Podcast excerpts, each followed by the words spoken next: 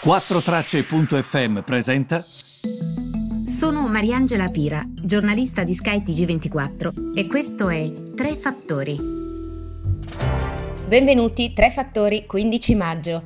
Allora, partiamo dalle notizie di oggi innanzitutto, perché dopo tre giorni di eh, vacche magre, i listini, le borse quindi, si stanno comportando bene questa mattina in Asia e questa mattina anche in Europa, con aperture, devo dire, dai, abbastanza decise. Solo Shanghai e Hong Kong sono rimasti un po' indietro, nonostante il... Attenzione, attenzione, abbiamo il primo dato positivo dell'anno, la produzione industriale cinese del mese di aprile è cresciuta più delle attese. Ora, perché questo ci interessa? Per due motivi. Primo, se un paese si riprende, questi, ehm, queste sono relazioni di oggi, relazioni multilaterali. Non è che io ho relazioni con la Cina, ma la Cina ha relazioni con me, che ho relazioni con A, B, C, che ha relazioni con X, Y e Z. Quindi evidentemente se uno si riprende è positivo per tutti. Quindi questa è comunque una buona notizia. E non dimentichiamo che molte delle nostre imprese hanno gli stabilimenti in Cina. Se in Cina cresce la produzione industriale, queste imprese iniziano a normalizzare la situazione e quindi anche diciamo l'indotto che hanno in casa nostra può essere sicuro perlomeno di mantenere il posto di lavoro. Per cui è sempre tutto molto collegato. Questa è una buona notizia, va bene? E, e, va ricordata. Certo, non mancano campanelli d'allarme. I casi in India si stanno avvicinando alle 82.000 persone, eh, sono tantissime. Eh, in Inghilterra questa recessione potrebbe essere la più grave eh, negli ultimi 30 anni. E, ehm, e, poi mm, il Brasile, il Brasile che è un altro paese che preoccupa, anche perché è un paese che ha bisogno di riforme economiche in questo momento e che ovviamente sono spazzate via dal coronavirus. Quindi io direi, ehm, so che in Italia siamo sempre abituati a guardare al nostro piccolo orticello, però guardiamo anche agli altri, perché India e Brasile in questo momento non vivono proprio una, um, una situazione positiva, dobbiamo guardare anche a loro. In tutto ciò a fare da sfondo e ad acuire le tensioni, ovviamente ci pensa Donald Trump, perché? Perché eh, sta, direi, eh, è un po' esagerando, lo ha fatto anche in passato, eh, cercando eh, di, ehm, come dire, ehm, acuire questa tensione che esiste ormai da tempo con la Cina. Eh, in questo momento la relazione tra i due è ai minimi termini, eh perché la tregua c'è stata in parte alla fine dell'anno scorso, lo sapete, ve l'avevo raccontato giovedì scorso, eh, si sono riparlati il vice premier cinese e il capo negoziatore cinese eh, Liu He ehm, e il vice premier cinese e il, capo, il, suo capo negoziatore che si chiama Liu He, scritto HE, hanno avuto una conversazione con le loro controparti, in particolare il rappresentante del commercio negli Stati Uniti che è Lighthizer e il segretario al tesoro che come sapete è Steven Mnuchin. Allora, questa è stata la prima telefonata da mesi e devo dire che, lo ricorderete, ve ne parlai giovedì scorso, ehm, era stata una telefonata molto distensiva. Voi immaginatevi quattro persone che non si sentono da mesi, eh, dopo tante accuse anche mosse nei confronti della Cina, che probabilmente comunque agli inizi è stata di fatto responsabile. Ebbene, questo era un po' il clima, ok? Però i, quattro si sono parlati, come dire, abbiamo la fase 1, andiamo avanti. Io vi vorrei ricordare la fase 1. La fase 1, che era quella che aveva tanto consolato i mercati, immaginate qual era la situazione. Cina, USA ai ferri corti. Ormai i dazi sono su quasi tutte le merci dell'interscambio tra i due paesi. La Cina, nella fase 1, si impegna ad acquistare almeno 200 miliardi di dollari aggiuntivi di prodotti americani nei prossimi due anni, quindi 2020-2021 e in particolare agricoltura, eh, immaginatevi anche la soia, che cosa significherebbe per quegli agricoltori del Midwest, che peraltro il voto a Trump l'hanno dato. Quindi questo accordo della fase 1 era un accordo anche bello politico, bello porposo per eh, Trump, perché eh, lui diceva ovviamente eh, eh, ma perché io non dov- dovrei lasciare indietro in questo momento gli agricoltori americani? Eh, eh, no, no, no, no, io non li lascio indietro, gli do tanta polpa, faccio sì che i cinesi mh, mm, acquistino i loro prodotti, così loro mi garantiranno il voto. Cioè Trump non è, ehm, è un businessman, quindi questo ragionamento non siamo naif, eh, lo dobbiamo per forza fare. I dazi americani eh, su circa 250 miliardi di valore di merci bilanci cinesi restano in vigore, quindi non su tutto l'interscambio, ma su quei 250 miliardi, quindi non 600, ma 250.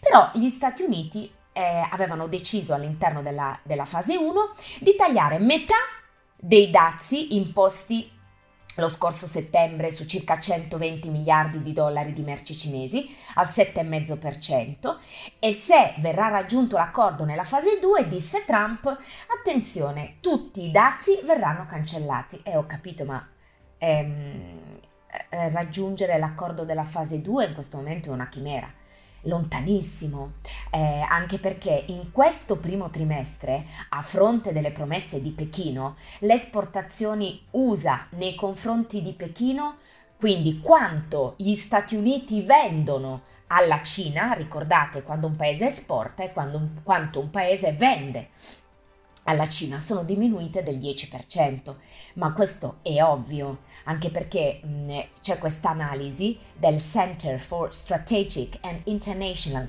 Studies, Centro per gli studi strategici e internazionali, che dice che um, in tutto il 2020 quanto venderanno gli Stati Uniti in Cina sarà pari a 60 miliardi.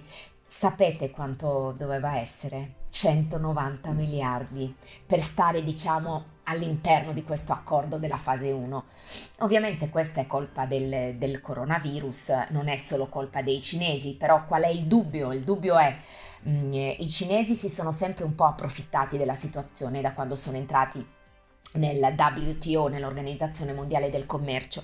Lì Trump non ha mai esagerato. Eh. Questo, ascoltatrici e ascoltatori, vi deve essere chiaro. Così come Trump sbaglia e va ammesso, anche perché è talmente lapalissiano che sbaglia a volte nei toni, nei modi, non ha certamente questa, ehm, questa statura da ehm, importante statista dietro il quale vedi una bandiera. Lui sbaglia, Sbaglia certo, ma la Cina è entrata nel WTO senza però utilizzare e giocare con le stesse regole degli altri. Quindi io da te posso fare quello che voglio, ma tu da me non puoi investire in certi settori, alcune ehm, filiali non le puoi aprire, ehm, se tu fai un'acquisizione non sarai mai eh, non avrai mai la maggioranza e vabbè, e ho capito, ma se tu sei all'interno dell'Organizzazione Mondiale del Commercio, scusatemi eh, se parlo così, sempre terra terra all'attaio dell'Ohio, ma è importante che lo capiate questo. Trump, quando parlava di squilibrio, non aveva eh, torto. Certo, poi i termini li esagera, però che un equilibrio maggiore debba essere raggiunto tra le due non è assolutamente... Ehm, non è assolutamente errato, è giusto. Poi eh, in tutto ciò la Cina si sta riprendendo, gli Stati Uniti un lavoratore su quattro chiede la disoccupazione e non sono mica come gli italiani gli statunitensi che hanno un risparmio privato e quindi una sorta, lo vogliamo chiamare di tesoretto, alcune famiglie a cui attingere in caso di difficoltà. Eh, gli americani non hanno neanche questo, non hanno niente. Se un, un lavoratore perde il lavoro è proprio un problema. La Cina offre da parte sua aiuti, attrezzature mediche, protezioni sanitarie a oltre 120 paesi, organizzazioni internazionali, invia squadre di medici all'estero. E, ehm, però questo non basta a toglierle di dosso quel peccato originale del virus, no? C'è un'indagine di questo eh, centro di ricerca, eh, il cosiddetti think tank, si chiama Pew Research Center, Pew è scritto Palermo Empoli W, mostra che il 66% degli americani ha una cattiva percezione della Cina. È sempre stato così tra i due eh? e con questo concludo perché è anche giusto che lo sappiate. Il punto qual è tra Stati Uniti e Cina? Il punto tra Stati Uniti e Cina è che manca una parola fondamentale. Questa parola si chiama fiducia. Dall'epoca in cui um, Nixon andò in Cina e um, la Cina veniva vista quasi come se Nixon stesse andando sul pianeta Marte, siete lontanissimi. E, I cinesi, eh, d'altra parte, eh, hanno sempre, eh, come dire, eh, eh, il viaggio di Nixon, voglio dire, era stato nel 1972, eh.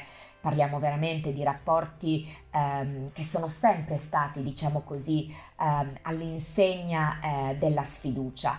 Um, perché a differenza della guerra fredda tra Mosca e Washington, um, Stati Uniti e Cina hanno sempre avuto un rapporto contraddittorio, odi e tamo, direbbe Catullo.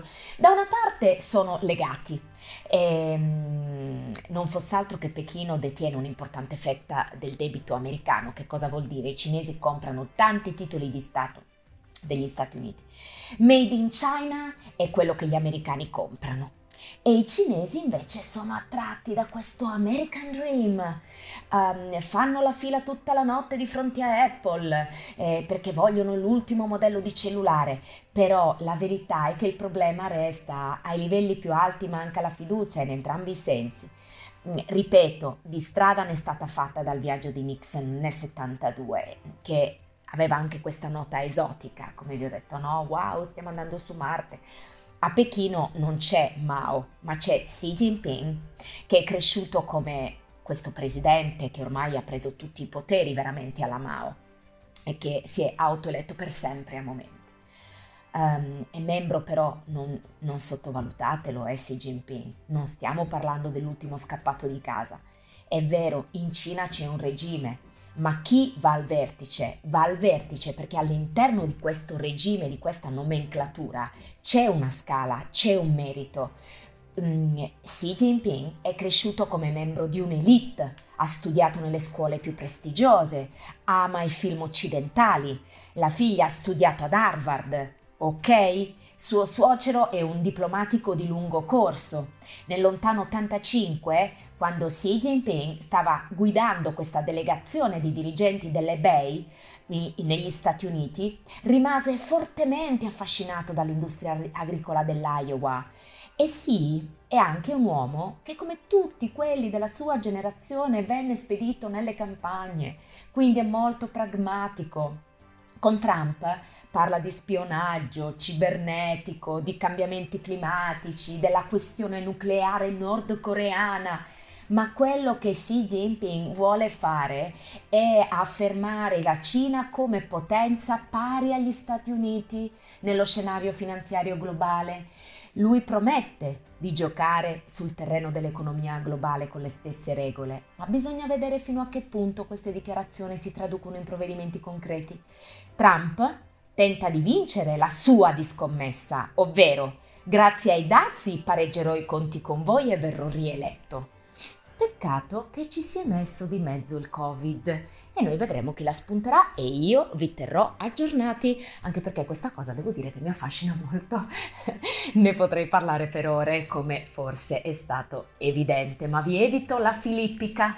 Vi auguro un buon weekend e grazie per l'ascolto, per l'affetto e per seguirmi eh, su Tre Fattori ehm, qui sui podcast. Questo podcast devo dire che io mm, eh, non ci avevo mai pensato, ma è uno strumento che sto iniziando ad amare molto. Grazie ancora e buon fine settimana a tutti.